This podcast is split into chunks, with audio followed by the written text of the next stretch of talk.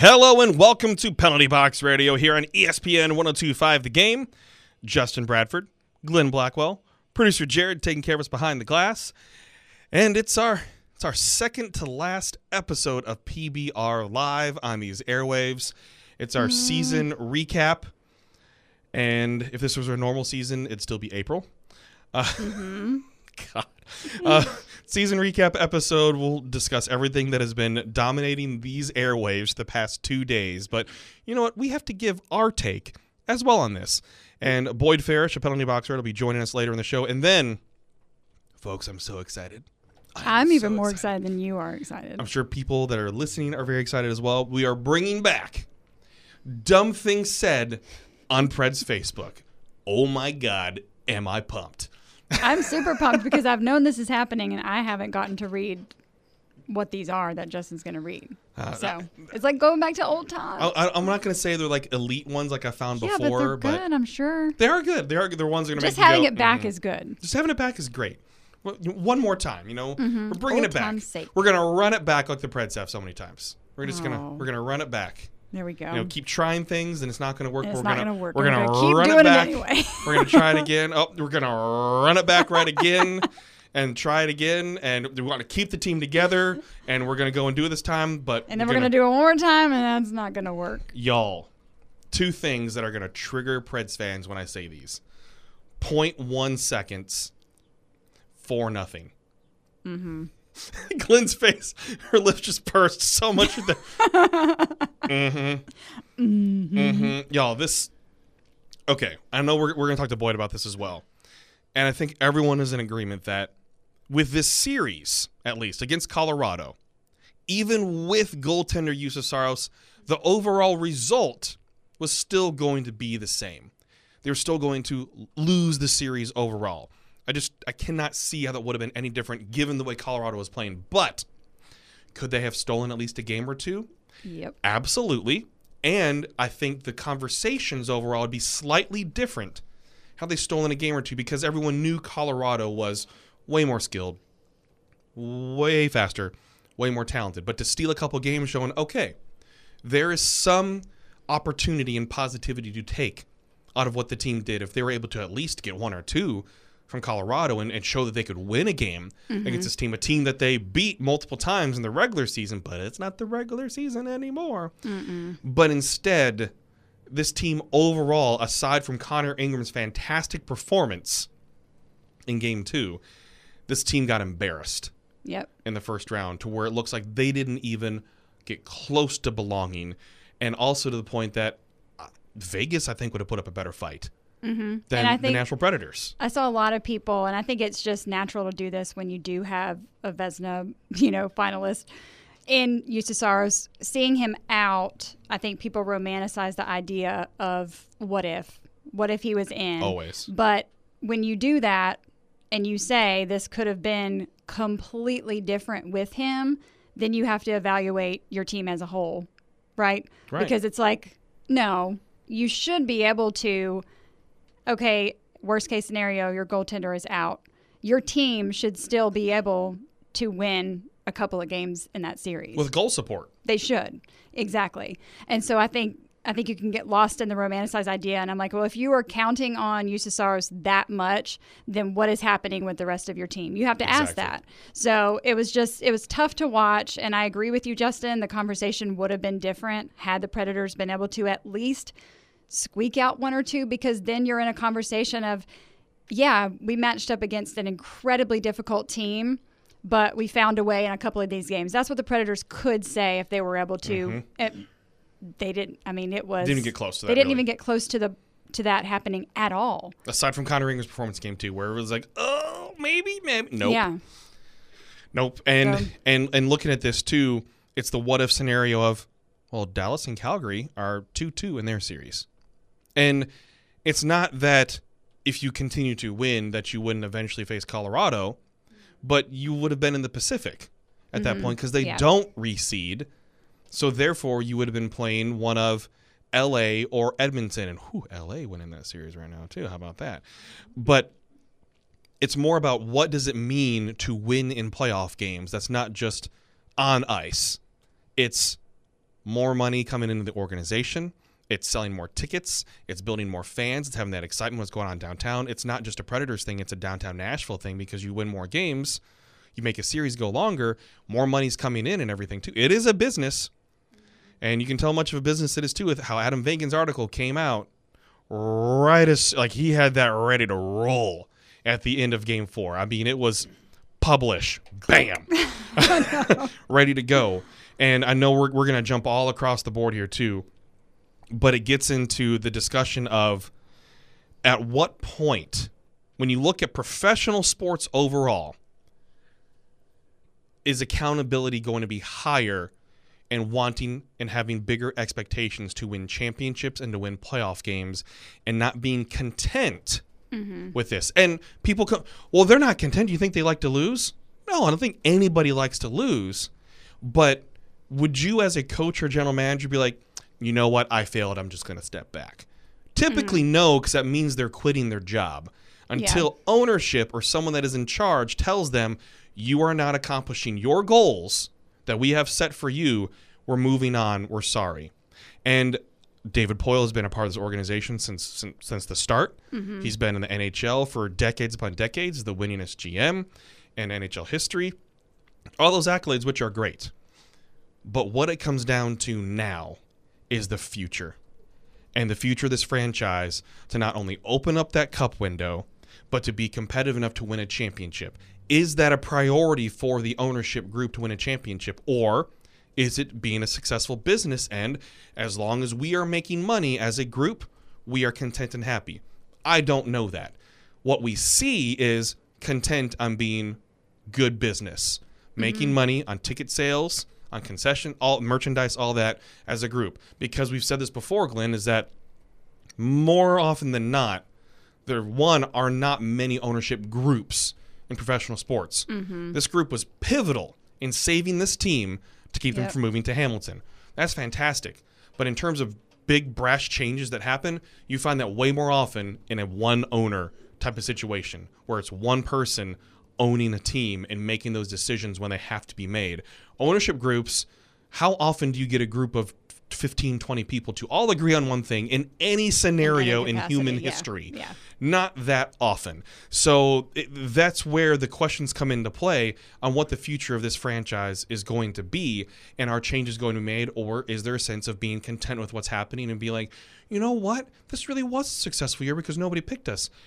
I wasn't in that group that didn't say they shouldn't make the playoffs. I was in the group that said, I think this could be a playoff team. They're going to be right on the bubble and they ended up mm-hmm. being right on the bubble. They could have been eight, they could have been nine, they could have yeah. been seven. Therefore, this team did not beat my expectations. They were at my expectations. So I don't want to hear the talk. Well, yeah, and of, how far well, can that exceeded take, expectations? How far can that take a business and an organization if you just say, well, I mean, a lot of people didn't pick us to even make it to the first round. That's not going to get you very That's far. and I think on? that we're finally at a point. I think we're far enough removed as a fan base. When I talk about the Nashville Predators fan base, I think we're far enough removed from the 2017 Stanley Cup run, right? Like I think even just three seasons after that, people are still like there's still that little bit of no, this team is capable. This team is capable. There, and it's almost like we still had on those gold-colored glasses, if you will, mm-hmm. because we were still so close to it. And so I think now, when you talk about accountability, I think that everyone is far enough removed from that that is enjoying these games and really wants to see this team win a Stanley Cup that are not okay with just being content with just being invited to the party. You know, nobody just wants just that. Um, and I agree with you, Justin. My expectations were not exceeded at all. I was, I thought that they were going to probably find a way to slide in. And closer that it got to it, I started to doubt that they could possibly even right. get past the first round. But before that, I was more confident that they could maybe work their way through a little bit. And what they found out is that they can have so many talented players have record years, and they could not even match up to a competitive team in the NHL. And that has to be terrifying to recognize. But I think that, like I said, I think we're far enough removed now from the Stanley Cup final run that there just has to be a reevaluation. Like we can't just Mm-hmm. say, "Well, remember that time when it was when it was great." You can only you can only say that for so long. and and the issue too is expectation wise they raised expectations on themselves because they got up to like three two in in the division mm-hmm. and so they they got to the end point where i thought they would be which is right in the gray area the route they took to get to that and this you've probably heard me say this in other shows already the route they took to get to that end point of being the, the bottom seed was different than what i thought it was going to be i thought it was just going to be up and down all season but they really gelled in December, January, and made people think, "Wow, maybe this is a team that could surprise people. They're young, they're they're rolling. Look what Duchene and Forsberg are doing." Da da da da da da.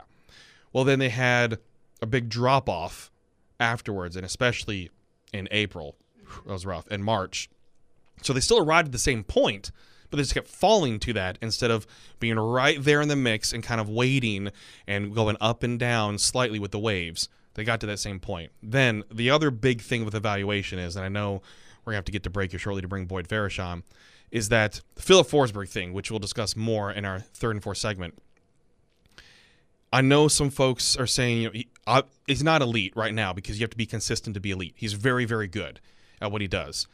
That point aside, they have to do something. They have to re-sign Filip Forsberg at this point.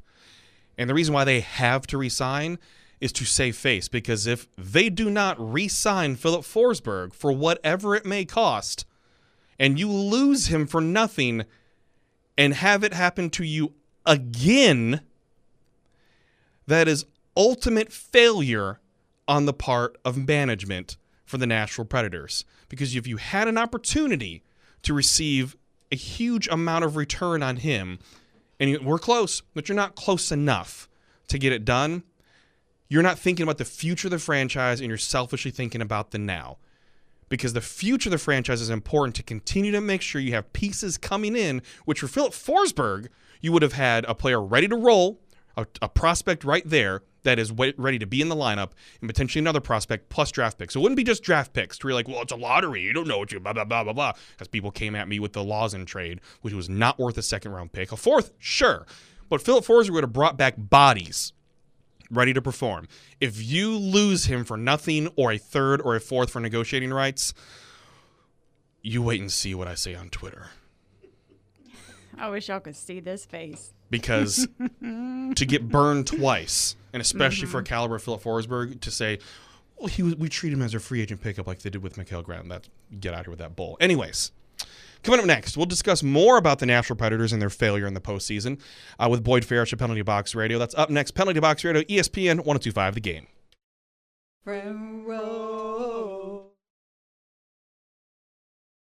Can't go back.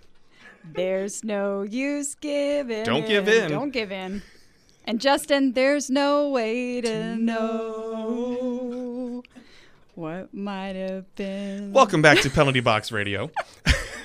Here in ESPN 1025 The Game, Justin Bradford, Glenn Blackwell, producer Jared, taking care of us with what might have been. Spinning that sweet, sappy little tune. What might It have was been. very fitting. Don't just don't just you know don't take it back. Don't don't. No. Eh, here we go. Okay, Boyd Farish joining us now, Penalty Box Radio, making his debut on ESPN Radio. This is pretty awesome, right? Pretty- Boyd, how you doing? I'm doing great. I I don't know what the heck I just walked into right there with that song choice. It's us. This, this It was it was pretty y'all- fantastic. And Boyd is in studio. He had to sit here and watch this little mini Oh, yeah. concert. This has been like this ten years in the making. Send your send your well wishes to him on Twitter because I Please feel do bad for that. him. Uh, so Boyd, let's just jump right in and keep it rolling on, on the Pred stock here too. Uh, we were talking off air just about how the team was flawed uh, from the get go. Your overall take just on the season and especially the the series in general and just what you noticed. Yeah, really, what it comes down to is you guys mentioned the meeting exceeding expectations, and when you look at the talent on the team, Forsberg, Duchene, Johansen, Granlund, Josi, Ekholm, Saros, the expectation shouldn't have been what national writers were saying based on the prior couple of seasons there was top level talent on this team that just didn't produce. So the expectation still should have been a quality team that is challenging for the upper echelon of the Western Conference. So the fact that they squeaked into the playoffs, okay, great. Anything can happen in the NHL playoffs. We all know that, but that's not exactly where the team should be based on the roster, the talent, the salary committed, the term of contracts committed, which is cer- certainly a, a, a challenge. But then, even with the positivity sort of generated in the beginning of the season, with Matt Duchene off to a great start, Josi off to a great start, Forsberg doing his thing, there were serious flaws with the roster. Namely, they didn't generate offense. They finished at an unbelievable rate. And especially around the net, they they took that that Hynes model and got to the net and finished there, which was fantastic. But if you looked at their analytics, they were towards the bottom of the league by the end of the season in actually generating chances.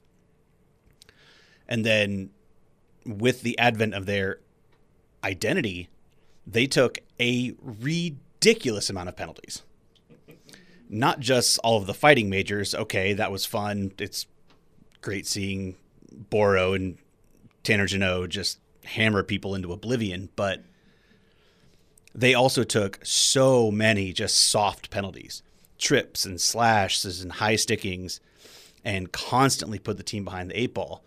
So when you translate those to a playoff series against a team like Colorado that isn't going to allow themselves to just get pushed around and is also an elite offensive team themselves, that is a bad recipe. And Boyd, you mentioned some of the core of this team, so I want to dig into this a little bit because we've we've heard this team talk this season about wanting to stay competitive, but also being in this rebuild. So it's like we want to do what we need to do now, but we also want to we want to rebuild and think about the future. But when you look at the makeup of this team right now, like you mentioned, the core, there's quite a bit of that core is locked in to this roster. So what are your thoughts on what this team could possibly be looking to do as far as the rebuild that they're talking to, considering how this postseason just ended? You're absolutely right. You think about this team had two 40 goal scorers, a 90 point defenseman, a Vezina level goaltender, and squeaked into the playoffs. Mm-hmm. And it wasn't even just you know those five or six players. They had 10 players over over 10 goals. They had five players over 60 points and they still just squeaked into the playoffs. So if you're the front office, you can't look at this roster and say, well, let's just carry that forward and somehow it's going to get better. Yes, Philip Tomasino will probably improve. improve. Eeli Tolvanen will probably improve. But okay, they get better, but you're probably not getting 85 goals out of Granlund or uh, Forsberg and Duchene again. You're probably not teasing 100 points out of Josi again. So those aren't going to offset necessarily. So there probably is some bigger change that has to take place. Um, I think the first you're looking at is you have to do something with Luke Kunin and the top six in general. You know, hopefully you're projecting Tomasino as there and becomes more of that 50 to 60 point producer. In his true rookie season, he was around 30. That's not bad, playing mostly fourth line minutes. But if you're keeping Johansen, and at this moment I'm going to say that's a big if, you have to find somebody else who can play in that top six role and generate offense. Because that that that line with Johansen or Granlund for that matter, playing with Kunin or Tolvanen or Tomasino or Cousins they were awful offensively. They generated almost nothing. And something is going to have to be looked at there. So is it going after another big dollar free agent? I mean, that's that's a tough look to hand out another massive contract, but they're going to have to look at something to make that that top 6 more impactful. And Boyd, I want to we have to we have to ask you about Forsberg because I want to know what you think how much of an effect do you think the way that this season ended has on Forsberg's mindset on his future here, right? Because he, just like any other player, has been very vocal that he wants to be on a team that's going to win a Stanley Cup. He said at the exit interview, you know, I think maybe that's what where we're headed. But how do you feel about that, knowing that he's not quite locked in yet? We don't really know who has the upper hand right now in that conversation between David Poile and company and Filip Forsberg. We all kind of think that we do, but what do you think? Like, how much of an effect do you think that has on his decision to stay or go? Well, we all know who has the upper hand. It's Filip Forsberg. he he just put up a career season, is walking as a UFA in his late twenties. Half a dozen teams at least will back up the truck mm-hmm. to whatever he's going to ask for. From from his perspective, I mean he he does seem like a loyal guy mm-hmm. and would would want to see it through. Does that mean? I mean certainly, it doesn't mean he's taking a hometown discount, or he would have done that already, mm-hmm. unless Poile is just aggressively lowballing, which, despite some narratives about Poile, he does actually get his players signed most of the time, Ryan Suter aside. Although, based on the recent comments from Jason Arnott, maybe that wasn't a terrible thing. Yeah. Um, so, you know, if if I'm putting myself in Forsberg's shoes, I mean, I I still have a number. I still have a contract that needs to be met. As long as it's close enough, I might still go with that. And and you know, the the commentary is always people don't want to move their stuff. If it's close enough, he probably doesn't want to move his stuff. The team is still pretty good. You know, they're not on the precipice of just completely bottoming out necessarily. But I definitely have my eyes more on the other side of the fence than I maybe did two months ago. That's fair. Boyd Farish again a Penalty Box Radio joining us here on Penalty Box Radio, ESPN 1025 The Game. Boyd, have about a minute and a half left. And I know you said you like to talk, so I'm giving you that time crunch there. in the situation, if there were changes that had to be made in terms of personnel that's not on the ice, so whether it's coaching, could be head coach, assistant coaches, whatnot, management, anything, what would you do? And it's not saying we discuss so often here like what we think the Preds will do because trying to put it in that perspective. But if it were you putting your cap on there, if you were in charge and ownership, what would you do and want to happen?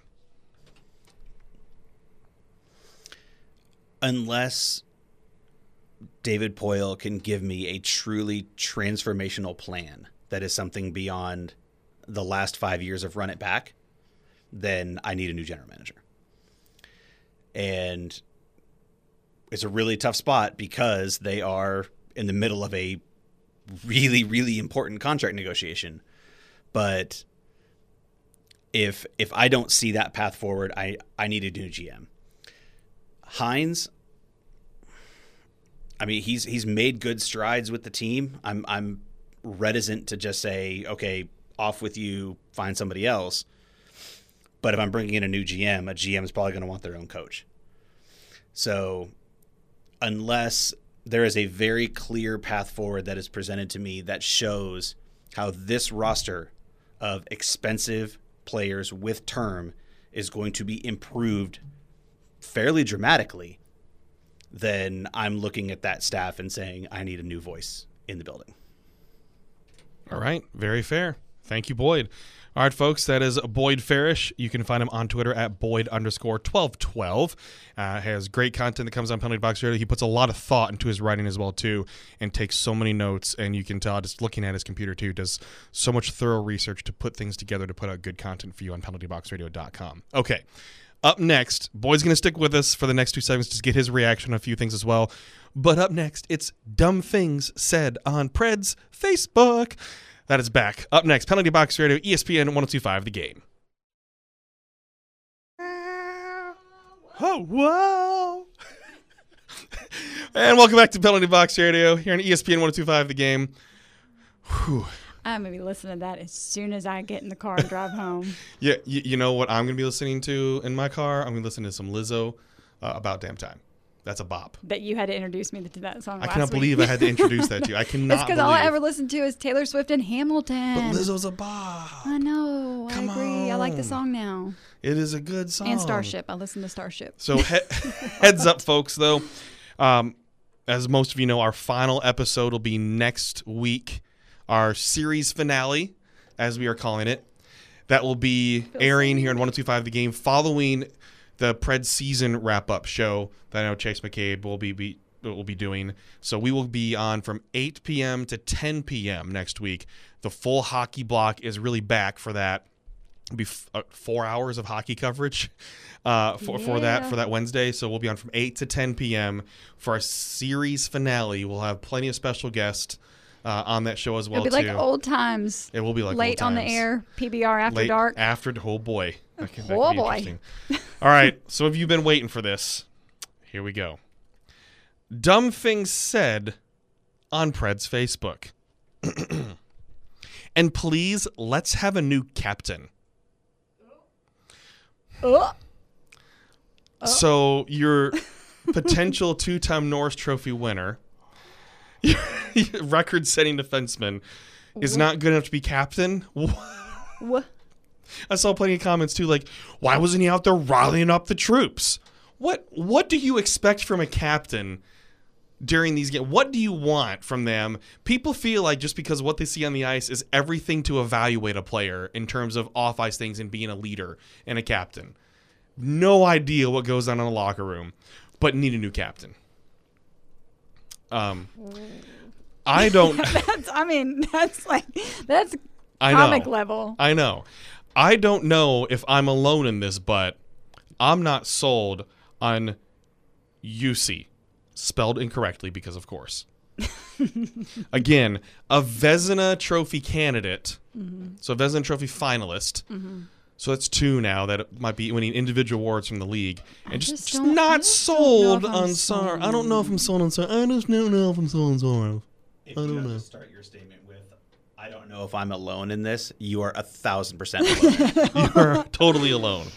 Um, What do these people want from people? I- Get I a new captain. I I, just no don't idea. know about you, Cesaro. Sure hope Poile and Forseyberg are gone next year. Forseyberg. I'm I'm saying it like it's written. These people do not know how to spell.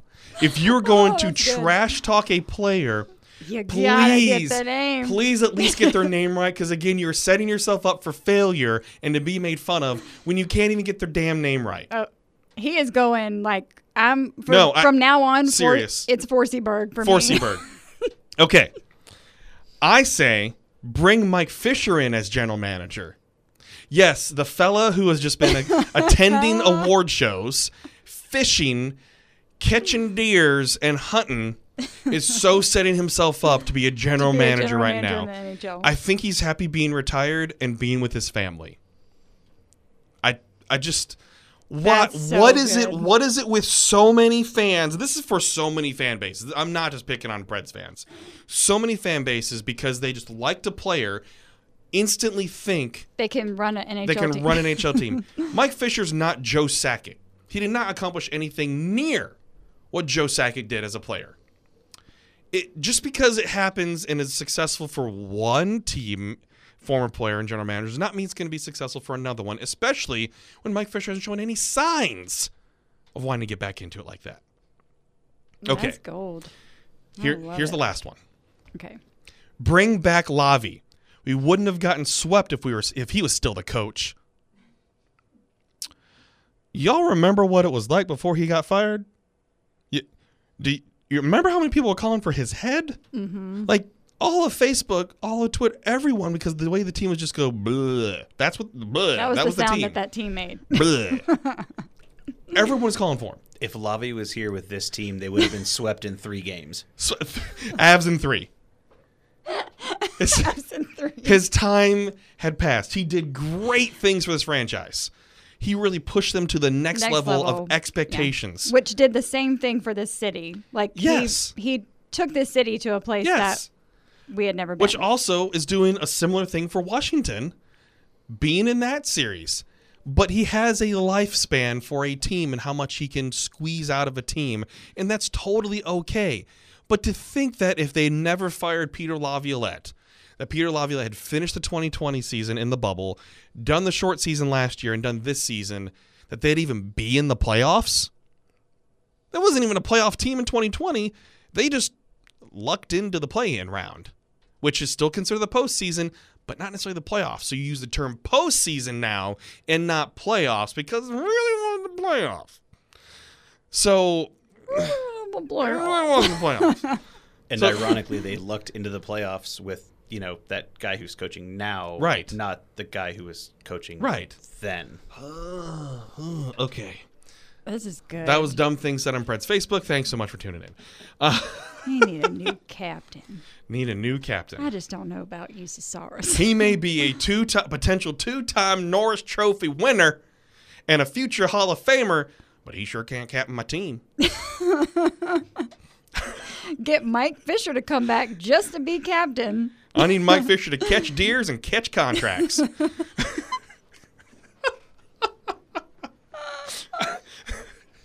I'm gonna miss this. I need Peter Laviolette to put that broom away. No sweep here. We use a vacuum. But you know, he uh, he uh, put Yeah, a mop. bullhead on once, so Yeah. everybody thinks he's the greatest coach of all time. It's a different That kind was- of suck. All right. Let's get to Oh, our that was questions. We'll, we'll, this is fan driven now, fan driven episode. Whether you're a dumb fan or a fan that has questions, this is a fan driven episode. Uh, let's get right to them. This one comes from a fantastic listener to the show, a big supporter of the show, Brandy, who's, as we talked about before, her Twitter handle is uh, Bradney. Oh yeah. That whole story. If the NHL made it a rule, each team needed to hire a celebrity to be a life inspiration hype, uh, the player's coach. Who should the Preds hire? Gary Vaynerchuk. You're going to get some very divisive responses to that. I think That's why I said it. you it. want Gary V. All That's what I did. That's why I said it. He can hype up some people though. He can. He can hype up some people. He absolutely can.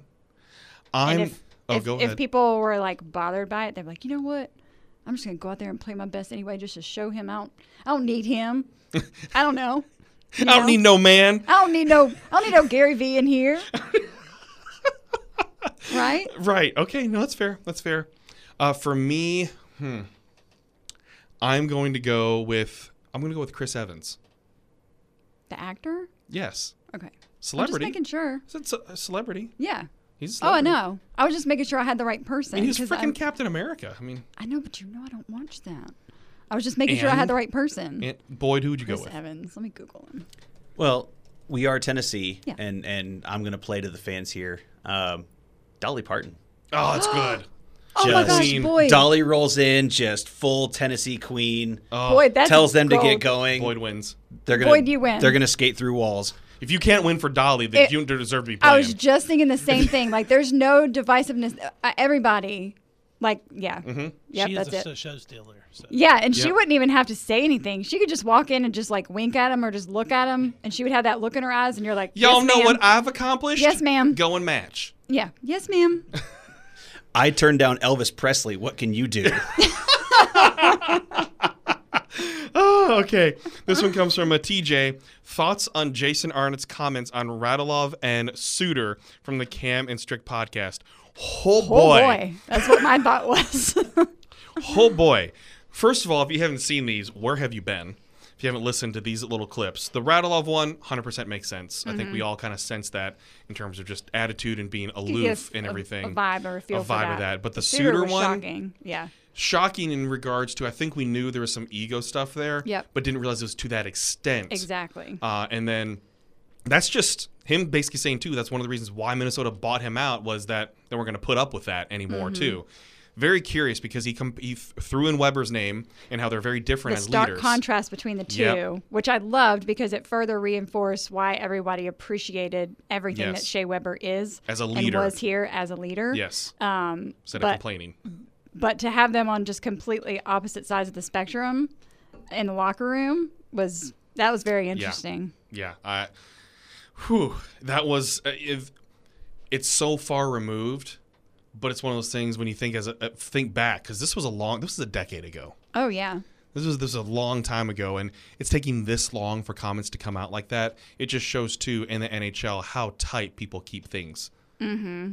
to their chest, very tight, because that just that stuff doesn't come out. That comes out in the NFL and the NBA so much more because they embrace personality more, especially Yeah. in the NBA. But also how much it like he really felt it to talk Oh, about you it could ten tell years Arnott. later. yeah, I mean Yeah. it's to mention that. It's yeah. Well, especially because Arnott looked like a lazy player a lot of times too out there. The way he wouldn't back check. He wouldn't. He wouldn't. It's like, dude, the play's going the other way. This isn't beer league. Back check, man. You're the captain. Remember, Kostitsin just went back to the bench. Oh, in Edmonton. oh, hey, the play is going our way. Uh, change. Time to change. I will never forget that game as long as I live. And everybody's just hands up, like, what are you What doing? happened? Why are you changing? He's like, oh man, I'm tired, man. I'm, just gonna sit down for a my second. shift's over. You know, just, uh, Think about what I want to eat when I leave here. and I just God. had a lot on my plate. If you needed one play to just highlight the death of that era of the Predators, It was, That's- it was that. literally that one. That's definitely it. One more question before we have to go to break. Uh, let's see. This one's from Noah. Is there anyone that is untouchable going into the offseason or just about everybody? I think there's plenty of untouchables on this team because I don't think it's a need to blow up the roster situation. It's a need to blow up other parts of things like who's managing the roster. That's more of where I come in because I think there's still lots of bright spots in terms of youth on this team. There's mm-hmm. bright spots in terms of if Forsberg and Duchene can get close to what they did. They 30 goal seasons. I don't expect them to have another 40 goal season. It would be great if they did, but just getting to 30 or even if Duchene gets to 25, he can still be successful and earn that money. They don't have to get to these new heights every single season, but just to produce. So I Josi obviously is untouchable. Saros is untouchable because I do not think this team is going into full rebuild mode. I seriously don't. Whether we want them to or not, that team is not going into full rebuild. They're going to take what they have and build along with that. Um, Johansen could be expendable. Duchene, if they want to go to full rebuild, he actually has a little bit more value. Now, not a lot because it's still previousness, but has a little bit more value. I think those are the untouchables. Forsberg obviously is untouchable if you re-sign him uh, as well too. Tomasino, I think, is an untouchable because the future's right there as well Yep. Most everything else, I think, I think Ekholm would only be because he just re-signed. I don't think they're going to do yeah. that to mess with that. What they could do politically for trying to re-sign other players and stuff like Mm-hmm. they're signed free agents. Those would be mine. Well, yeah. I mean, I think you nailed it. I would obviously use Saros and Roman Josi. If I had to narrow the list down, To two. those are obviously my untouchables. All right. All right. Well, up next, we're going to continue answering your questions because you gave us a lot of questions, and we cannot thank you enough for just being interactive with us from the get go for the past 10 years of interacting with us, giving us questions and topics you want us to talk about and to answer. So, up next, we're going to continue that trend. Penalty Box Radio, ESPN 1025, the game. And welcome back to Penalty Box Radio here on ESPN 1025, the game. Justin uh-huh. Bradford, Glenn Blackwell, producer Jared, Boyd Ferris still sitting in with us.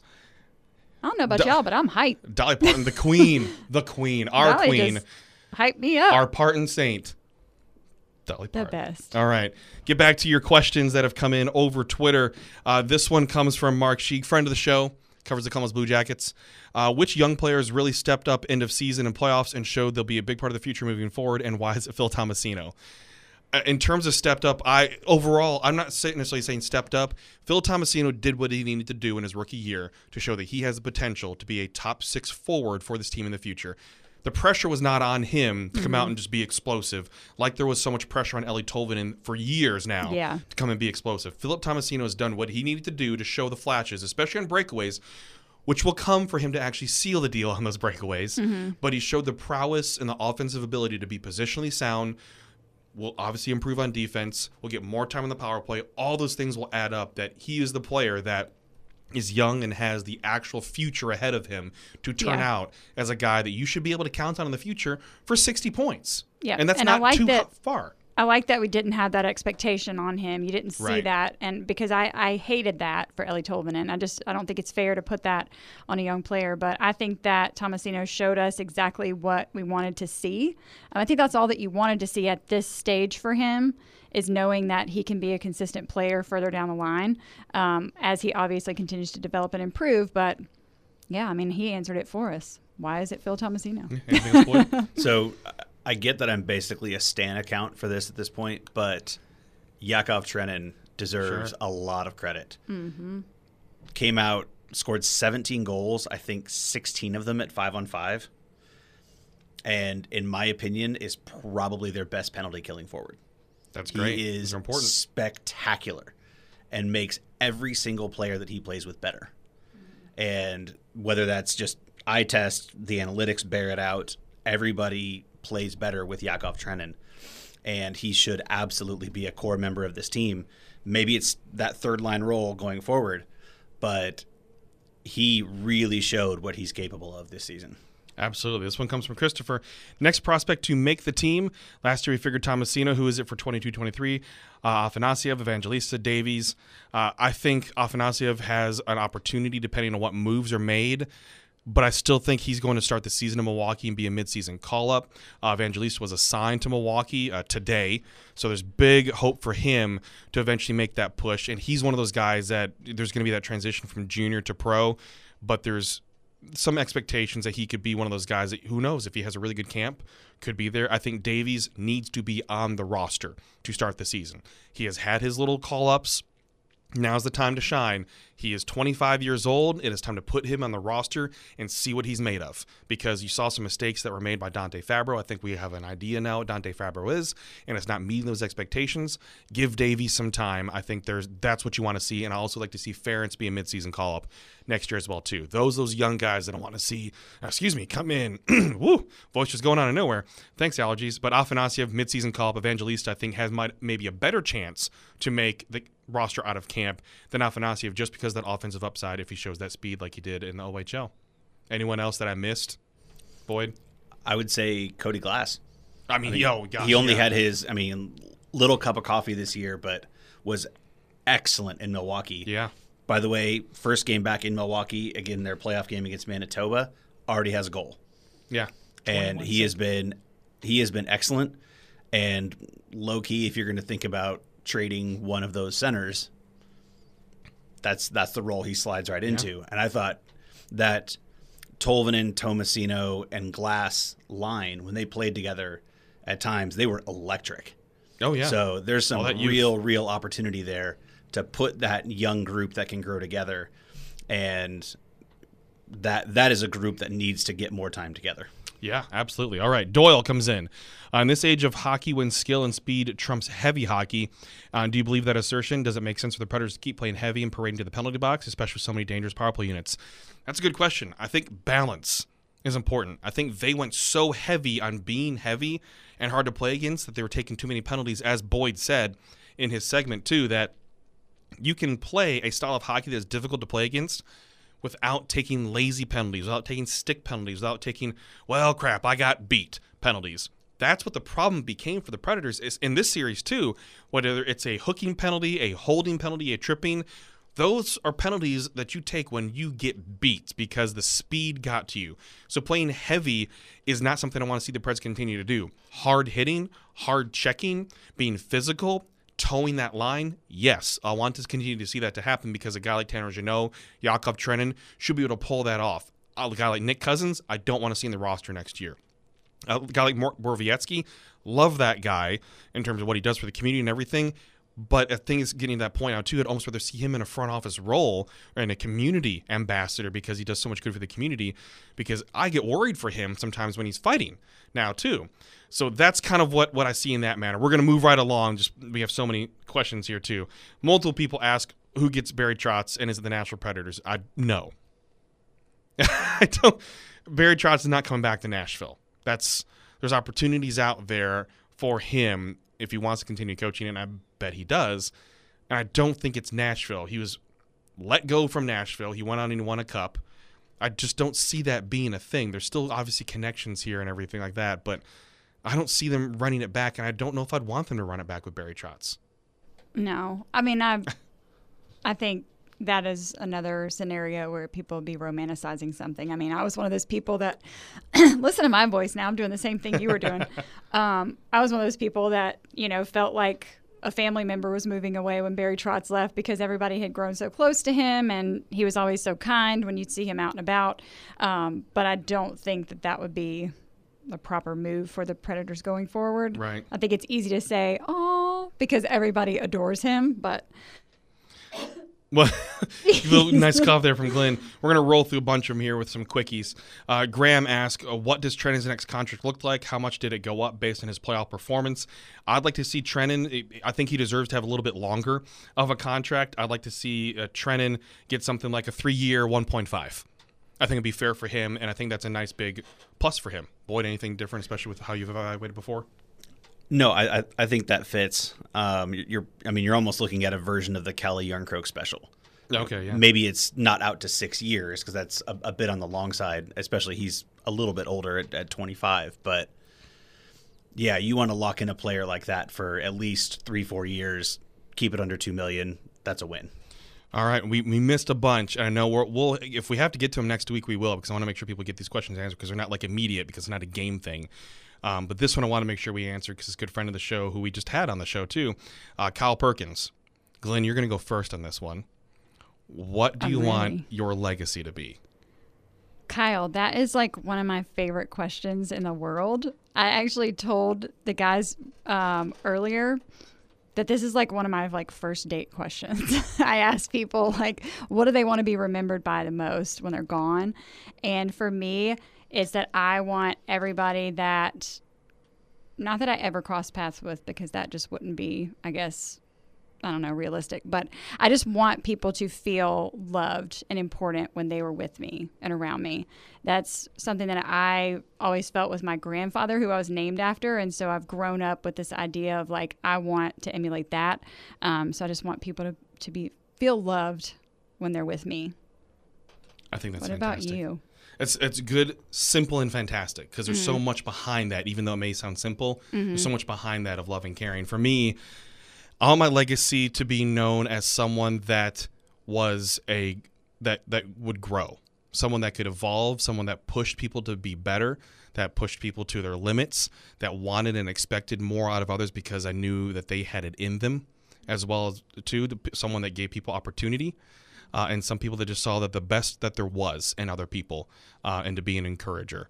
Um, because if people didn't feel the confidence in something, whether it's through radio or on my hockey team, to show that they do have confidence, they do have skill, they do have it within them to achieve their goals. And you have a very good way of bringing that out in people. Well, thank So. you. Thank you. That's that's what I want my legacy to be. Continuing on, like not even just not just the end of the show, but into life in general. That mm-hmm. that I can be that person that can be a good supporter and a good per, a person that can be there to encourage them when they may not feel like they're doing anything right, but know that they are and that they do belong, that that they are included, that they are mm-hmm. loved uh, as well too. That they that they have a voice and that mm-hmm. they should use that voice. That's that's what I want my yeah, legacy my to be. legacy was more like life.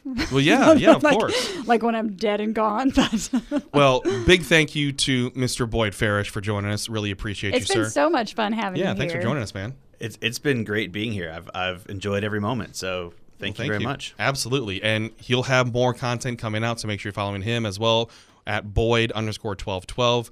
I really enjoy the work that he does. And for producer Jared and Glenn Blackwell, this is Justin Bradford. Tune in next week for the series finale of Penalty Box Radio right here on 1025 The Game, 8 p.m. to 10 p.m. following the Predator season wrap up show. Uh, thanks again for tuning in Penalty Box Radio here on ESPN 1025 The Game.